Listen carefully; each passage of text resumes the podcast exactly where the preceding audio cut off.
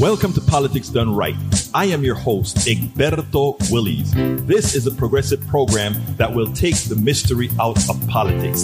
This is the program that will encourage you to make sure government becomes we the people.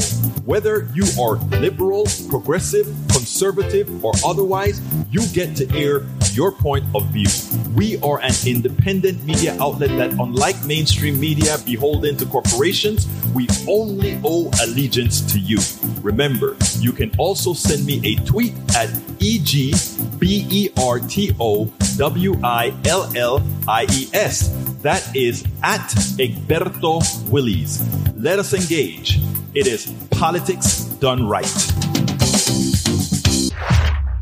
Welcome to Politics Done Right from the studios of KPFT 90.1 FM, Houston, your community radio station. We have a great program for you today. Go to kpft.org and sign up for tonight's meeting with Amy Goodman of Democracy Now! Today we also have Linda Olson. We're going to discuss stories. Let's get busy. Brian Schatz, Democrat of Hawaii. You know what he does? He he is teaching Democrats how they need to campaign. You wonder sometimes why is it that Republicans somehow are higher in the generic polls, etc. Because nobody really knows what they've done. Nobody knows that they're holding back uh, military assistance where necessary. Nobody knows that they're not supporting education. They, nobody knows that they're not that they are the ones that are holding back the middle class. Nobody knows that because Democrats are poor information dispersers. Listen to this and then we'll take it on the other side. Insurrection booster booster Josh Hawley has been throwing a poop in his pants temper tantrum over President Biden's national security nominees since last September in protest of our withdrawal from Afghanistan. That included delaying the confirmation of a Russia expert, even as Russia's invasion of Ukraine loomed. Well, Hawaii Senator Brian Schatz absolutely annihilated him on the Senate floor yesterday after Hawley pulled his latest stunt on another nominee this week. But he is blocking the staffing of the senior leadership at the Department of Defense. And this comes from a guy who raised his fist in solidarity with the insurrectionists. And this comes from a guy who, before the Russian invasion, suggested that maybe it would be wise for Zelensky to make a few concessions about Ukraine and their willingness to j- join NATO. This comes from a guy who just about a month ago voted against Ukraine aid. He's saying it's going too slow. He voted no.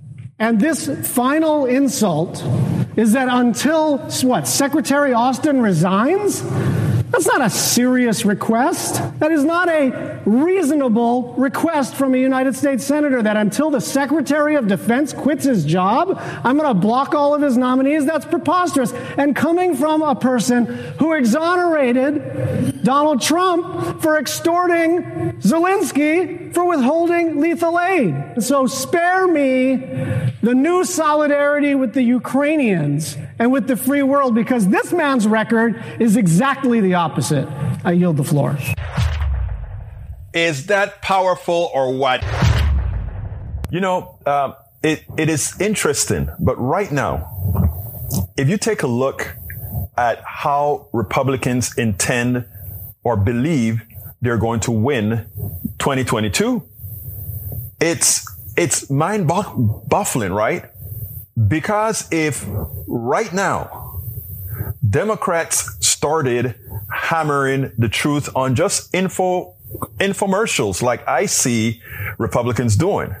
Right now, if you turn on the TV in Washington DC or if you turn on your TV elsewhere, they're talking about what Biden has done for crime, what Biden has done to create inflation, what Biden has done with all these different particular issues. And you know what you hear from Democrats? For the most part, nothing. So what they are allowing in effect is the cauterization of that message from Republicans to actually get into the psyche of people. And after you get there, it is hard for the, after believing something for three months, for four months, for six months, without a comeback. If Democrats believe they're going to come in let's say June and July and August and start saying how wrong Republicans are, first of all, the amount of people that are going to hear that message, just hear the message, not even have to process the message, just hear the message. It's not going to be a lot because what we have right now is every day that Republicans put this message on air, every day that they send out a whole lot of emails, every day that they send out Twitter, Twitter messages, that they send out Instagrams, that they send out TikToks, that they send out uh, Facebook memes, every day that goes out consistently. They have people from all over the world that are there misinforming over and over again and from Democrats. Yeah, you have independent media like what we do. We try to create a whole lot of videos. We try to create a lot of memes. We try to create uh, uh, radio programs. We write, we, we do that, but we don't have the mass, the mass cash that let's say the DNC, the SSCC and the DSCC, the DSSSC has. We don't have that. So what do we do? We, we have, first of all, this is what I've started telling those who follow what we do. This is what I've been talking to on Medium, Substack, uh, Twitter, Tumblr. Uh, I know you laugh when you heard Tumblr. Uh, uh, Facebook, Instagram. It's one thing. We want to elect progressives. If we want to do that, people, here's what we have to do. We cannot depend on the consultants that Democrats depend on. I've given you a, a, examples of being in uh, being in different organizations, nonprofit organizations, where we've hired consultants and paid them ten thousand dollars, sixteen thousand dollars for consultation. And after doing that, I remember telling one of our board members, "Shoot, I would have taken $2,000 to give you that advice. Hell, I give you that advice for free. You just don't listen to it. But I, you know, what I'm saying is the following. There, there, there is some madness here. And you wonder how many in the democratic, uh, intelligentsia, how much of it is just, uh, doing whatever it is to make a dollar as opposed to support what we know the people need. Support, support, support. Make sure that the right people get elected. Sometimes I even think that because Democrats as a whole are getting more progressive, that our you know, middle of the line Democrats are willing to take a few losses to maintain that status quo, to overbalance on the right to take care of all the good things that we really want and we have shown a lot of people want on the left. So we have all those that are misinforming. You wonder sometimes, right? So um, the first the first marching order here is we must be a part. Those of you who are Democrats and want progressives to win, yes, you have to work as a part, institutionalized within the Democratic Party, but it's not enough. You have to go out there and be you know, for those of you who are, are, are Christians or Bible readers, I remember that when, at the time that I was a Christian, I'm a humanist now, you heard that thing that said, be fishers of men. In those days, that's how they said. I mean, be fishers of people, right? We have to go out there and not individually tell the message, but also teach folks how they themselves must multiply to tell the message and get away from the minutia that we have coming. You know, recently, I I subscribed to uh, uh, the Hartmann report, the Substack that Thom Hartmann has, and you know he does a lot of research. He's a well-read man. He has a show, the Hartmann, uh, the the Hartmann show, the Thom Hartmann show that I, I, watch whenever I get a chance. And you guys have seen me bring Thom Hartmann on several times. Well, Thom Hartmann put out a, a, a, piece recently that I want to expand on with this dialogue that I'm having here with you. Want to show you that on, on the screen real quick. Thom Hartmann came out with a piece and he titled the piece, um, let me get to the title. why blue states living makes you healthy, wealthy, and wise. And then his subtitle was, if you want to carry a gun in public, earn crap wages, and don't care about access to healthcare or your kid's education, move to a red state. But get ready because all they have left is hate and fear. And you see, hate and fear is powerful, right? Hate and fear is very powerful because it works on that animal part of your brain. And in working on that animal part of your brain, you react. You don't think first. You react.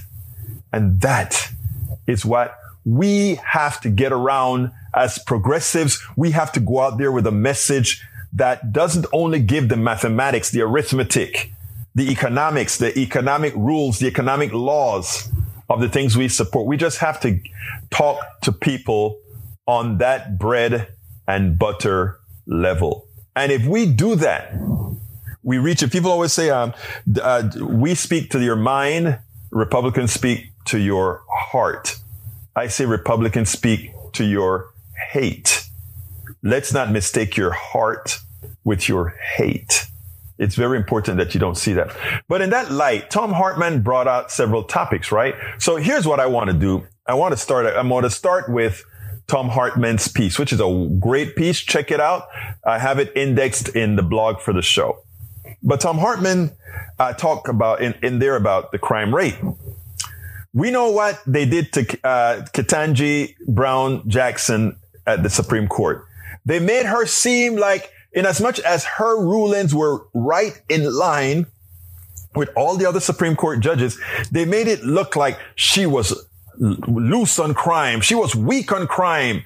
She didn't punish crime appropriately, as if punishing crime in all phases makes sense, right? You know, smoking a bat, smoking a marijuana should, should warrant a large prison sentence, right? And throw the book at them. And and if a kid happens to go to a website and there is pictures of naked girls and you don't necessarily know these girls are underage or whatever, but they are. And you just kind of like a kid's curiosity, keep looking at it and somehow your computer gets confiscated and those pictures are on. Oh my God. What happens then? Oh, you see, you see those, you, you see what turns out to be, uh, oh my God, naked pictures on this kid's computer. He's a pedophile.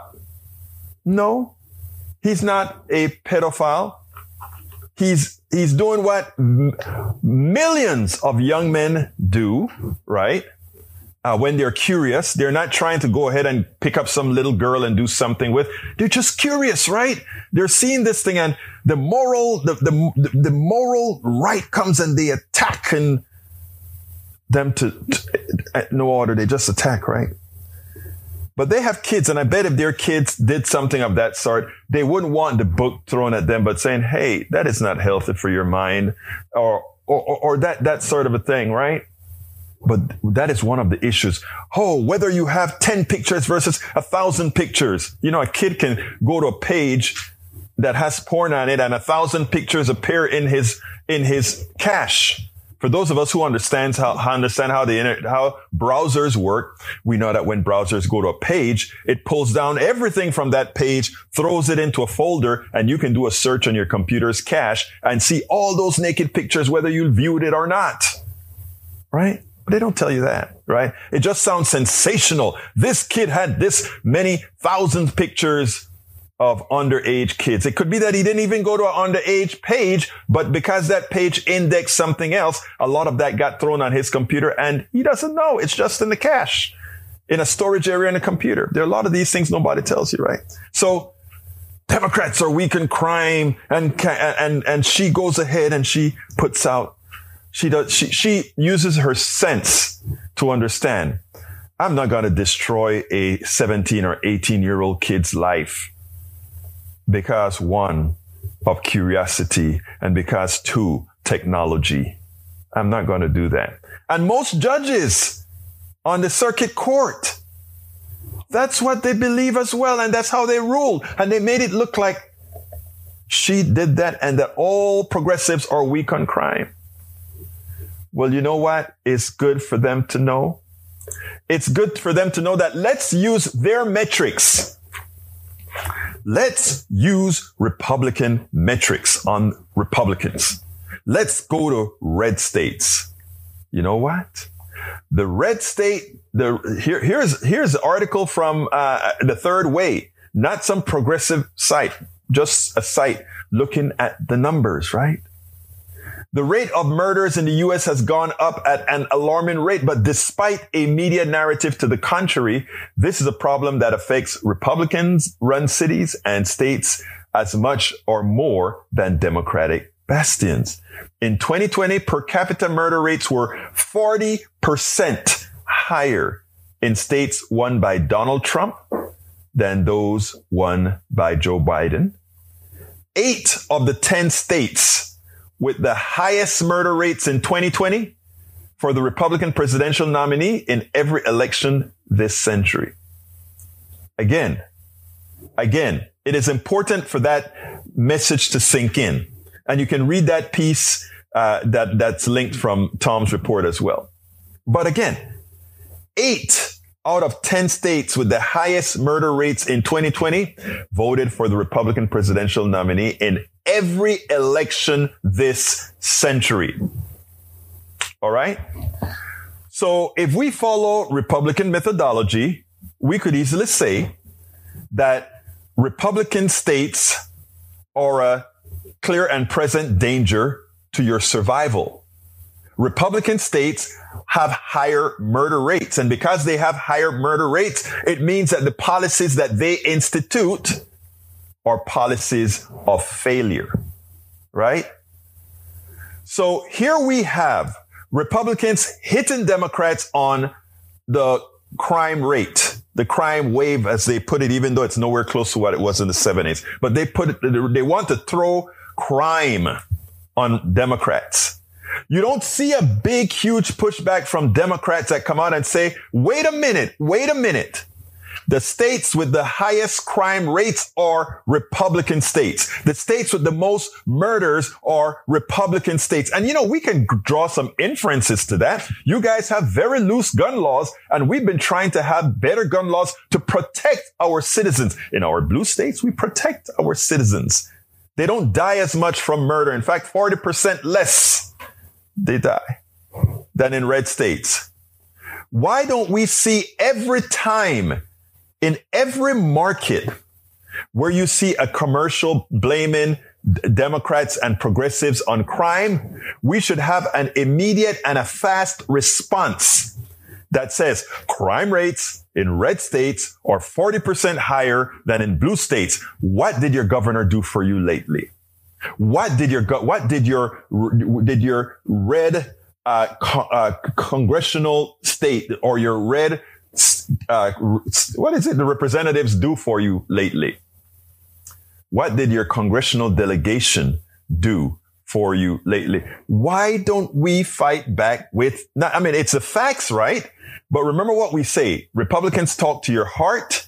We talk to the mind. What about if we decided to talk to the heart and the mind? How do we talk to the heart on murder? If you live in a red state under red control and you don't start electing progressives, you are going to die. A lot of your relatives are going to die because the policies that we, they promote are policies that kill. If you go to a blue state, much better because you have a less likelihood of being killed. They may bring up Baltimore they may bring up other places.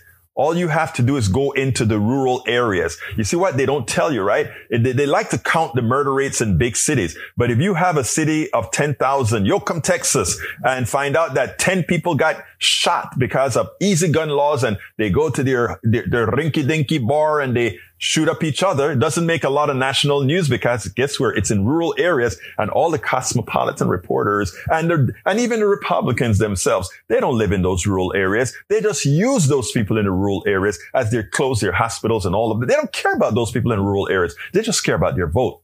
And what we have to show to these people, and we need to go into the rural areas as well and show, hey, that hospital's that being closed is not because of the other. It's the other people. But anyway, let's continue with how Democrats and progressives should be out there telling the truth, right? What, what else is quite easy?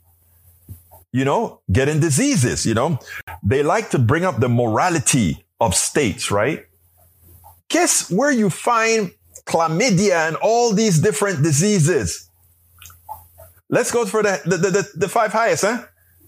Alaska, Louisiana, Mississippi, South Carolina.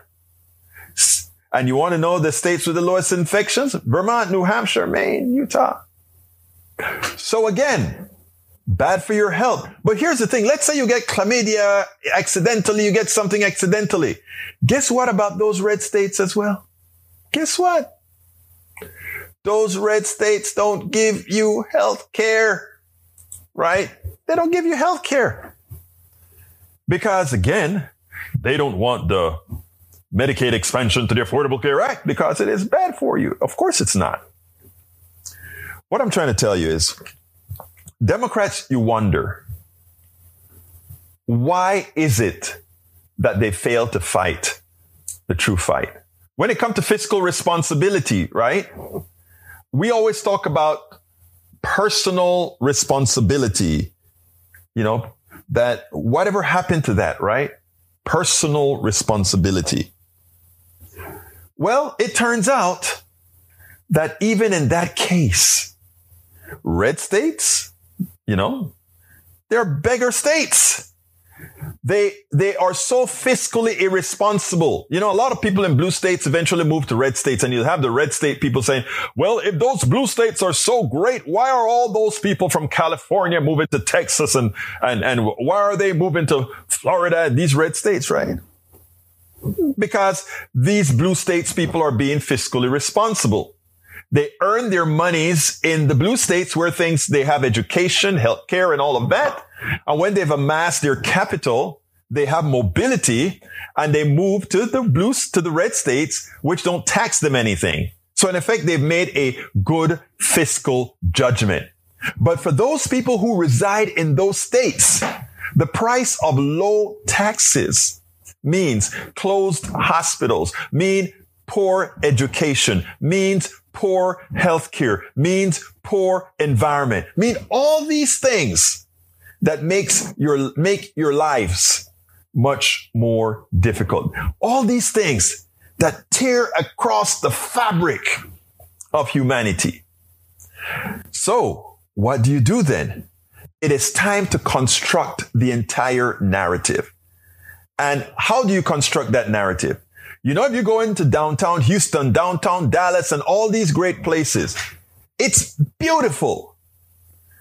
All the wealthy upper middle class people, the rich people have these beautiful subdivisions and a lot of these subdivisions are outside the purview of these big cities, but the big cities support the, the ability to have those beautiful suburbs on the outside. And then you have the rural parts of the exurbs and all of that that progressively gets poorer. They have to fight their way into the suburbs for work or into the cities for work. Their commute times are longer. Uh, their healthcare is substandard. The hospitals at the far reaches of these exurbs and into the rural areas are disappearing because they cannot afford to support a smaller, more sparse population. So we have to show in places like Texas where, you know, the person driving in from the rural areas come into the city and see beauty, see wealth. Then they drive back home to a closing hospitals and they say, the reason why my hospital is closing is because those folks living in the city are taking everything from us. We, and then the, the Republicans who are the ones who are instituting the policies that allow that, right? They're out there telling the rural folks, hey, you see what's happening in the city? So you have to create the story. You have to point out to these people, we want to build your hospital, but your Congress people don't want to charge all those wealthy people coming in from blue states and taking advantage of low taxes that hurt you, that make sure your hospital closes. That is the reason why Republicans are doing that to you. And when it comes to abortion, you know, the health care that you need to teach your kids not to go out there and do those bad things that the church is failing at, but you can't say the church is failing at, even though the church is failing at. You can't tell them that, but you do, right? So it is imperative as you go over and over again to start telling these stories.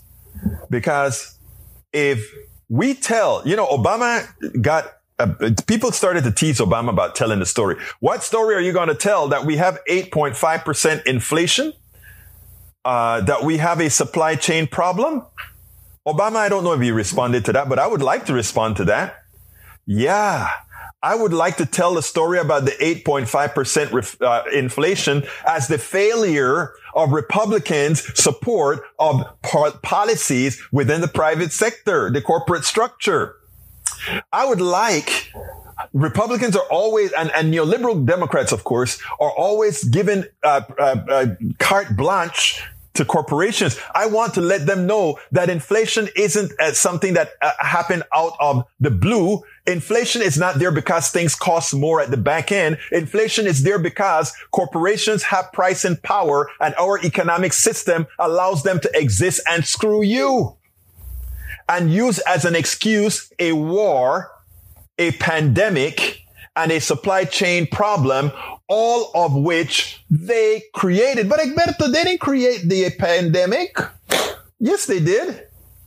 When Donald Trump was screwing up and lying to the American people, the corporate structure could have stepped in. They knew what was going on. They could have, they could have stepped in. They didn't. They went along with the lies. So please, I would love, I would love to be the one arguing about inflation. I would love to be the one arguing about uh, supply chain. I've written about all of these. Inflation is not real.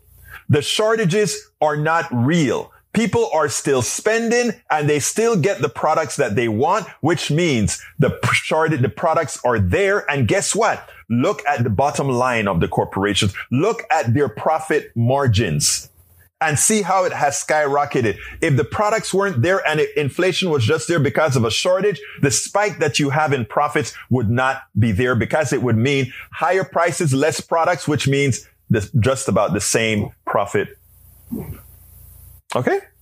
Or, or, or same amount of money, not profit. The profit still would be larger, assuming that that wasn't uh, money is coming in from the bottom of the chain all the way in price increase. So let's be clear here. Let's be very clear. Inflation, don't listen to CNBC, MSNBC, or any one of these guys that makes it look like these are just market forces. These are pricing power forces. I have a monopoly. I can price and I will price to whatever I want to price. And that is the definition of today's inflation.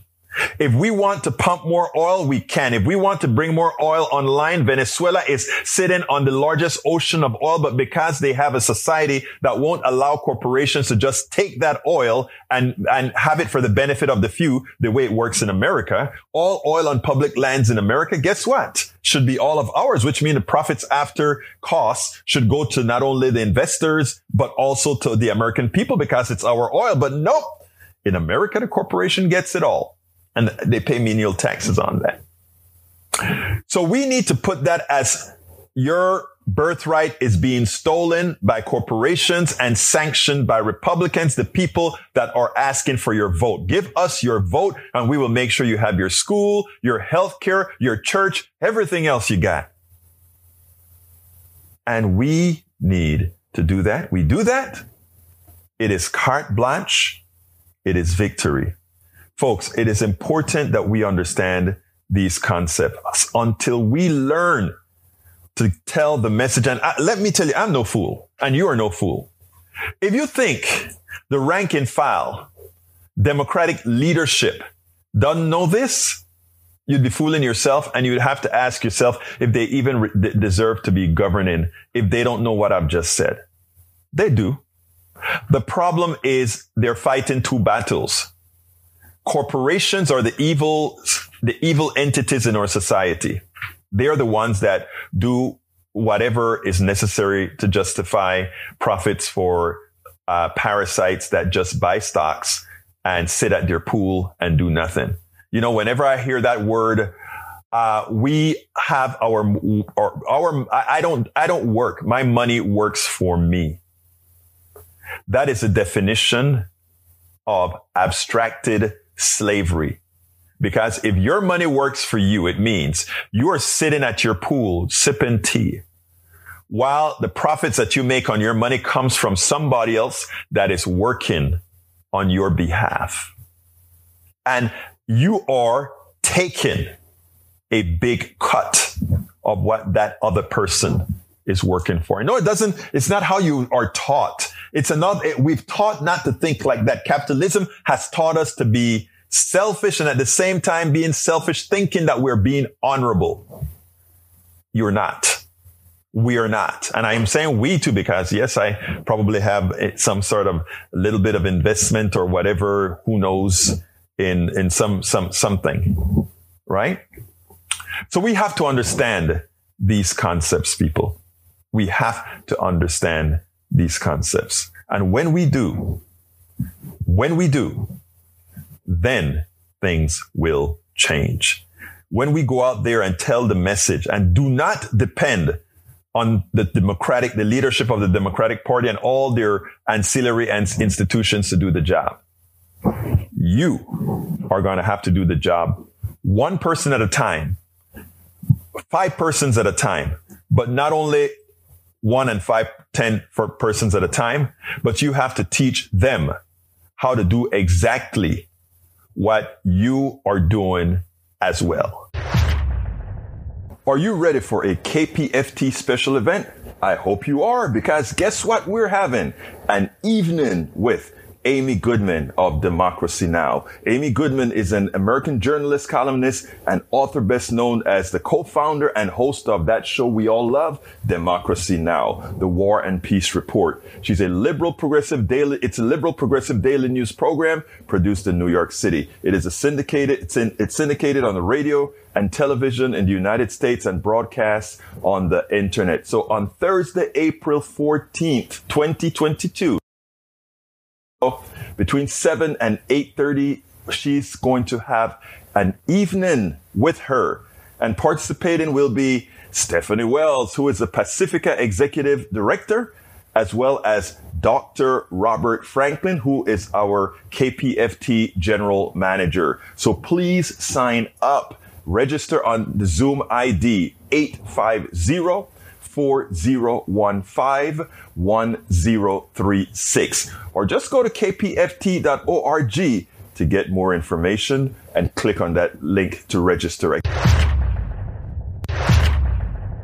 Today we have the honor of being with Linda Olson. She is the go to story expert who helps authors, speakers, and entrepreneurs impact millions with their stories. She is a TEDx speaker, multiple best-selling author and founder of Wealth Through Stories. Her mission is to impact a million people a year with multiple authors in her series, Story Matters. Welcome to Politics Done Right. Linda, how are you doing today? Oh, I'm doing great. Thank you. Thank you for this opportunity to share with your audience. Well, you know, we are we are a political audience that love people, love stories, love everything. And when i when i saw what you were putting out there from from your your publicist i said you know what? I want especially in these times mm-hmm. to have you on. Because from the stories that you tell in your in, in your new book to the stories that people are going through all over america and beyond right now this is what we need. So tell us a little bit about yourself first of all well, uh, as you've shared, I'm all about story. And really, it's about helping people to create and tell their stories to impact lives. You're absolutely right. You know, everybody's story has changed, even in this last year or two, one way or another. And if we can learn to, to learn from those stories, and be able to share with others so that others can benefit and receive hope, it makes all the difference. Now, you know, I am all about stories. Um, uh, you know, on, in my politics, I use stories to communicate to others. It, it doesn't matter what your ideology is, because what we find out is stories are interconnecting. And once we realize that stories are interconnected, in fact, we make a better place. We, we, we, we address each other as humans. Why don't you expand a bit on that? Oh, absolutely. Because it's stories is how we connect with one another. We actually think in stories. And so it is also how we remember more than any other time. It's if we hear a story, we're associating this story with this person, and it's more likely that we will remember because it's how we think. You know, research tells us that we remember only 7% of what we hear. 23% of what we see and 70% of what we experience. And I believe experience. Story is all about experience. I mean you're absolutely right. When you tell i mean if you all the things i remember from my youth are the things where i can give a complete narrative about. And that's one of the reasons i say in several of the books i've written myself is that stories really as you say in your it, it, stories really matter. Now you wrote a, a book story matters empowering your hope when going through tough times. And believe it or not before I saw your name, before I saw the narrative of the uh, of you know of who you were, etc. Just the name of that got to me, and it said like, mm. ah, I think I want that. Well, thank you. That's uh, that's encouraging to hear, and you know, especially like you say, at the time that we're living in right now, we all need that hope to be able to go forward. It doesn't matter what our circumstances are, what kind of loss we face. We all need that hope to be able to move forward and know that our story counts. We don't have to stay stuck in our story. We can learn from our story and keep moving forward so that it can strengthen us to keep moving forward. Now, uh, you have several stories in your book. Why don't you tell us a little bit I mean, we, we, want people to make sure and have a reason to go out and get it. And, and, and not only that, but see themselves in a little piece of everything that you've seen in, in several stories and the stories that you want to bring on from beyond. Well, there's actually seven stories in the book, and let me see if I can just do an excerpt of a couple of them. One was a, a lady who, um, within, uh, I believe it was weeks or maybe the first few months, realized that uh, something was not right with her newborn. And it turned out that she had the, the baby had the infant had four tumors on her brain but the doctors gave her all complete hope. They said, We need to do surgery because those tumors will grow. But once we do surgery, everything will be fine. They won't continue to grow. Well, that they did have surgery, but unfortunately, the growth continued. And it turned out that this young gal grew and um, uh, remained alive until just two weeks prior to her 15th birthday. But she was an amazing young gal. She said, I never want to feel like I'm not like everybody else. And even though she was in a wheelchair and needed a lot of help, she would be on that hospital ward cheering everybody up, laughing at the doctors, laughing at this was home to her. And she believed that she was going to be able to live to tell her story. And she had tremendous amount of faith. And even though um, she isn't here to tell her story. Her mother is now writing her writing the book of the two of them. It's and and is sharing her story. Well, so I mean, that's yes. Go ahead. Interestingly, what I was about to say is, I think something you said at the tail end. She did live to tell her story. She lived her story, and her mother is telling her story. Right. Yep. That's right, because she's passing on her legacy. You know, a, another young lady had, uh, after going through a difficult background, very difficult, abusive background, and one day just went to her doctor for a regular appointment. And the doctor said, I do not have good news. You have stage four cancer, and there's nothing we can do that will help you along. And at that point, you know, she thought, why go on living? And she said, I was faced with the hardest question I've ever been faced with, and that is, do I live or do I die? And realized she had three children, even though they were grown, they still need her. And now that is, uh, and the doctor gave her one to five years. She is now in her second year, written her first book, uh, working on her second, and working on an entire children's series and doing all the artwork. I had no idea she was an artist. She said, I'm living life fuller now than I ever have. Now, how's she doing medically? I'm, that's just out of curiosity you know what? Is amazing. I mean she doesn't have a lot of you know the same kind of energy that maybe you and i have but she's at at home and uh, loves her artwork loves her writing and you know and and really is doing quite well medically. Interestingly yes. out of her story there's much to get right? And, and, and you always think that you have it bad and the thing about it is when she says she chose to live I mean, uh, if, if, all of us, if, if all of us thought that way with all the tribulations that we're going through right now, it's like they're just tribulations. Let's find a way to. I mean, if, if it's not hurting you, if they're if they're not shooting you, if they're not doing something to you, why not just live? Absolutely. And the thing is, to me, the thing that stood out the biggest is that this is a choice. And we face that choice every day whether we're going to make the most of it and live life to the fullest or whether we're just going to let the day go by. It's always a choice. And I think that is such an important thing to, uh, especially in, look, like I said, you're on a political show, Linda, but especially in uh, being on a, in, in, our domain, right? Uh, whoever wins, loses, or whatever, a lot of folks always tend to go into a funk or whatever. And it's like, you know, what I, what I try to uh, put out to my folks is, what is different from day one to day two? Generally, not much. So why would you make externalities have, make such a difference between day one and day two? It's a mindset that you have to get to. And I think stories, as you mentioned about printing and publishing stories and listening to people's stories and having people's stories out there, that is one thing that that that lends itself towards. In other words, hey, live your life. Tell me a little bit more about some other stories. Well, I think about another lady who actually grew up in, in China, and particularly there, uh, having boys is extremely important.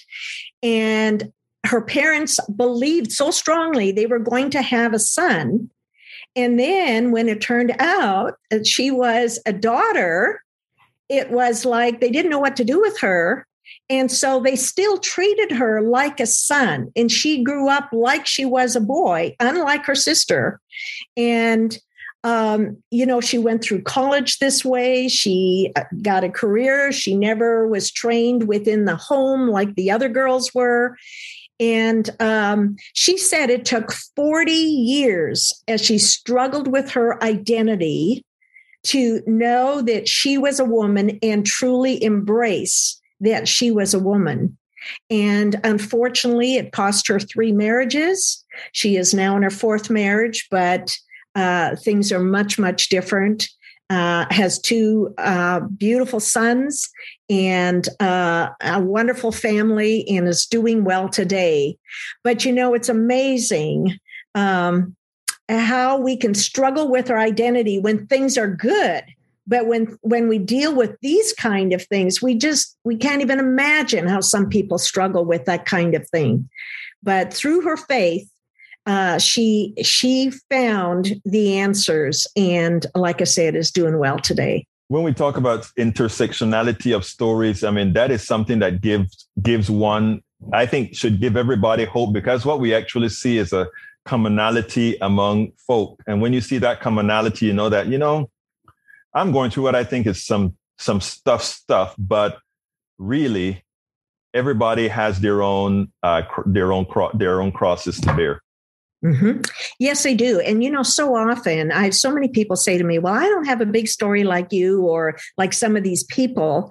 But the thing is, we all have a story. And to me, it's not about the size of the trauma or the story, it's about what we learn from it.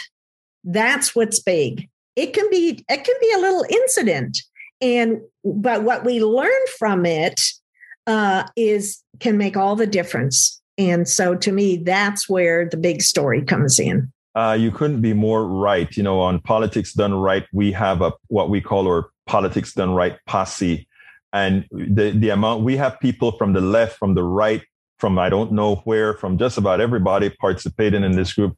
And I tell you, I listening to every single person list the dynamic listening i've even you know uh, being the independent type media that we are uh, I've even, if somebody is close to me in town, gone and had coffee with somebody that's completely diametrically opposed to me and sit down and have those conversations, those stories told. And some of these folks would be surprised. Wow, we can sit down and exchange stories. We thought we were nothing alike. And it turned out that these stories presented so much that, uh, again, but, but that is what I preach. Uh, hum- uh, people have to create friction among humans for humans to not be together because we are a social being. Your thoughts yes, on that? Yes, we are. That's we are created to connect with one another, to be social beings. That's why these last two years have been so difficult for so many people because we've been isolated. When we are created to get to know, to be with others.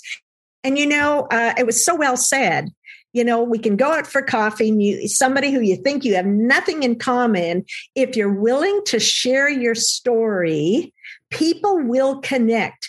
Their circumstances may be very different than yours but we all connect through pain through conflict and uh, and through our problems. And somehow as we connect we can begin listening and appreciating one another. I love Tell it. a little bit about your ted talk Oh, my TED Talk.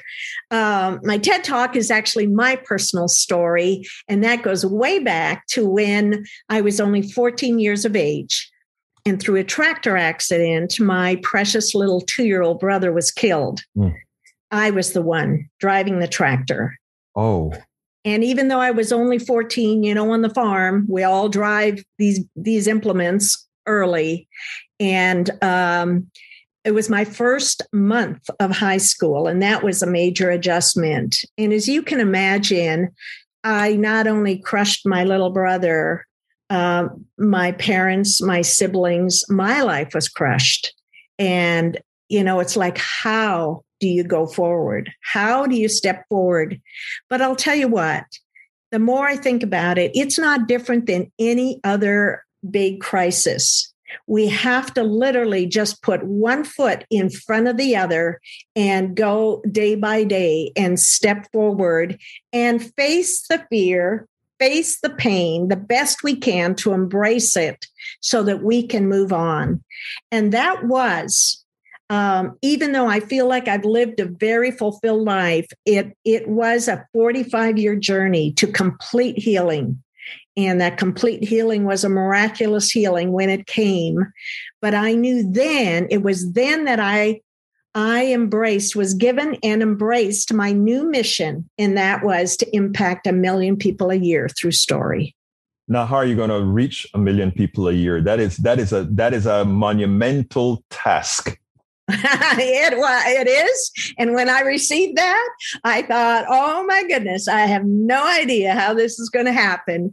And that was uh, just over six years ago. Uh, let's see three years ago um, uh, i um, i relaunched my three bestsellers and i decided to um, work with a publicist and um, do a lot of podcasts and radio and television and so forth. And by the end of the year, when I finally stopped to take a breath, I, uh, you know, I looked at this and I thought, this is amazing. I mean, many of these different podcasters had over a million viewers themselves. Of course, you never really know how many you're impacting. Mm-hmm. But, you know, there was incredible opportunities. I had three big television programs. One of them, I I had received um, a letter from four people in the office, and I thought this must be a pretty big office because they don't know about one another. And so I asked one of them. I said, "Can you just kind of give me an idea about how big your reach is?" And she says, hang on a second. She ran, asked the producer, came back. She says, yes, we have 65 million and we just added wow. a million. And I thought, I wish I'd asked that question after I had talked instead. because now you're like, oh my God, look at yeah, the impact. Now I was nervous. but there were several opportunities. Another another television show that live streams to 161 countries.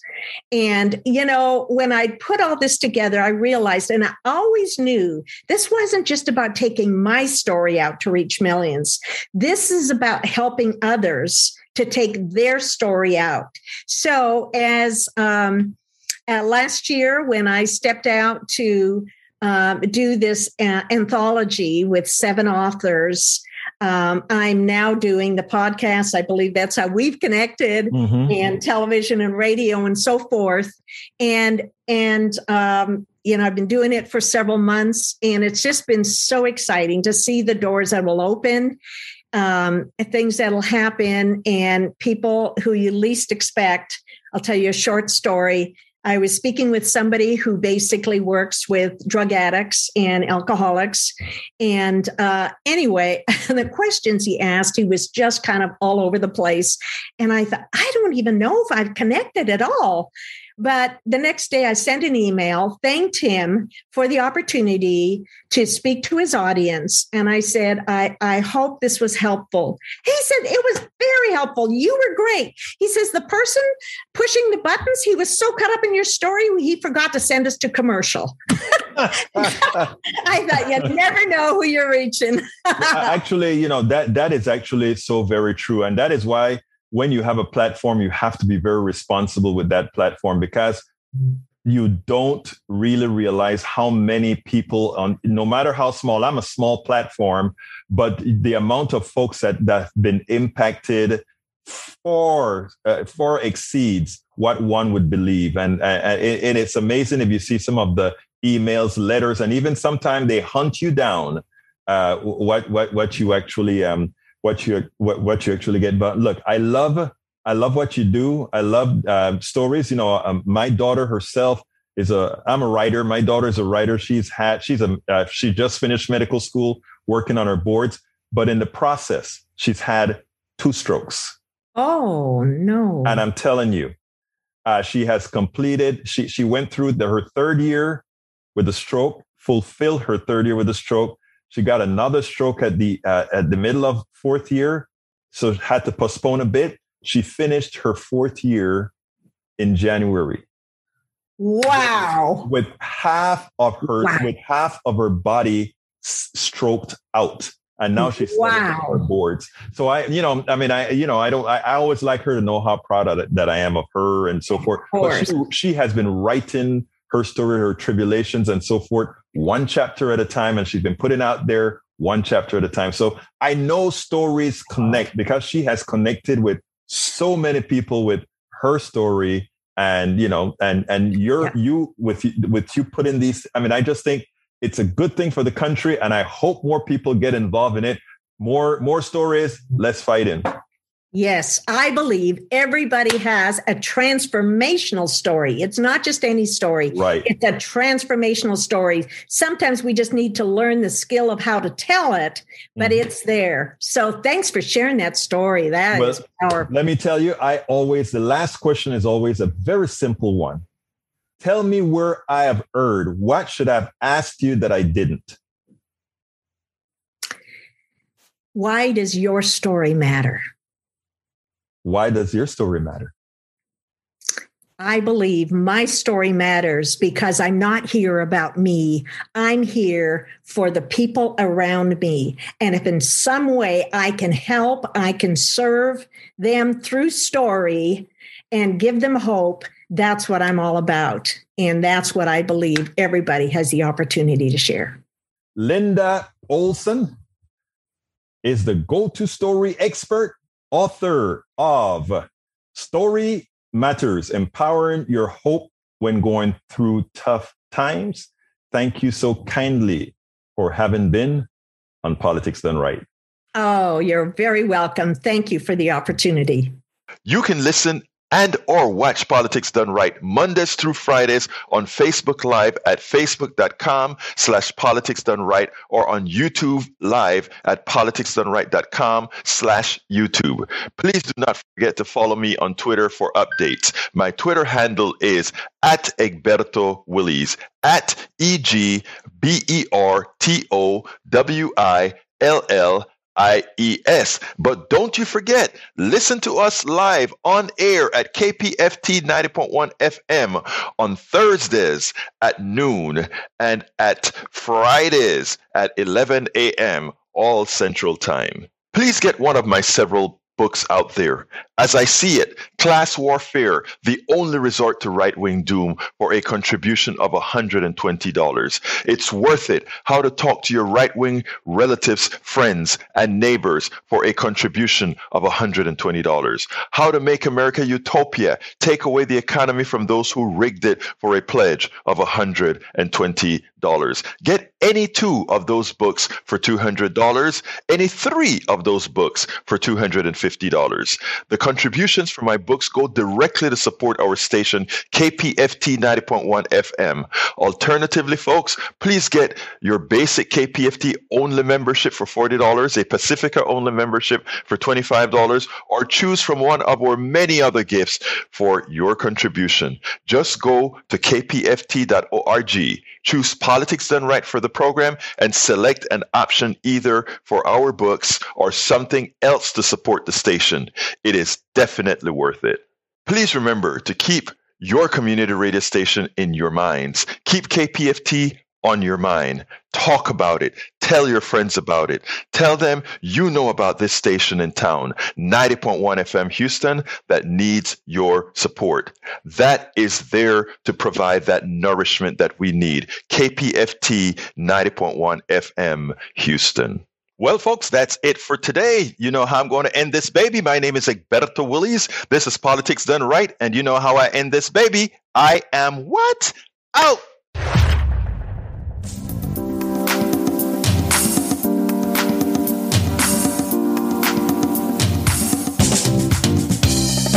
Welcome to Politics Done Right. I am your host, Egberto Willies. This is a progressive program that will take the mystery out of politics. This is the program that will encourage you to make sure government becomes we the people.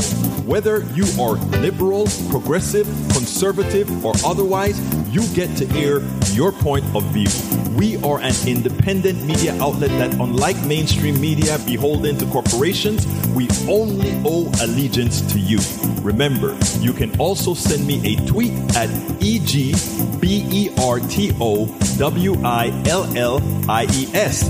That is at Egberto Willies. Let us engage.